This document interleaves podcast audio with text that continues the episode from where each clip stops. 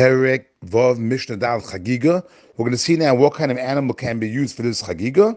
Chagiga Hoisaba'a. The Korban Chagiga may be brought min hatzon min habakar from small livestock or from cattle. Now, what does it mean from small livestock? Min akvasim min izim means from sheep or from goats. It has to be min azchorim umnanekevos. It could be from male or female animals. And when can you eat it? shnei yamim echad. It can be eaten for two days and one night, meaning the night in between the two days. The day of the 14th, Erev Pesach, when it is brought, that night, the night following Erev Pesach, and the 15th, the next day.